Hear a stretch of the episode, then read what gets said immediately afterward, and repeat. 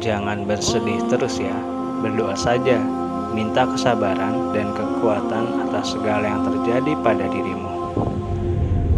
Kamu yang lagi punya masalah, stop galaunya. Berdoa saja yang baik-baik sama Allah. Minta kesabaran dan keikhlasan yang banyak. Karena masalah yang kamu hadapi itu merupakan kode darinya untuk kamu makin dekat kepadanya. Maka datanglah kepada Allah. Kamu jangan merasa sendirian, jangan sedih lagi, dan cukup stop. Jangan nangis lagi. Apa yang terjadi sudah Allah tetapkan untuk kebaikanmu.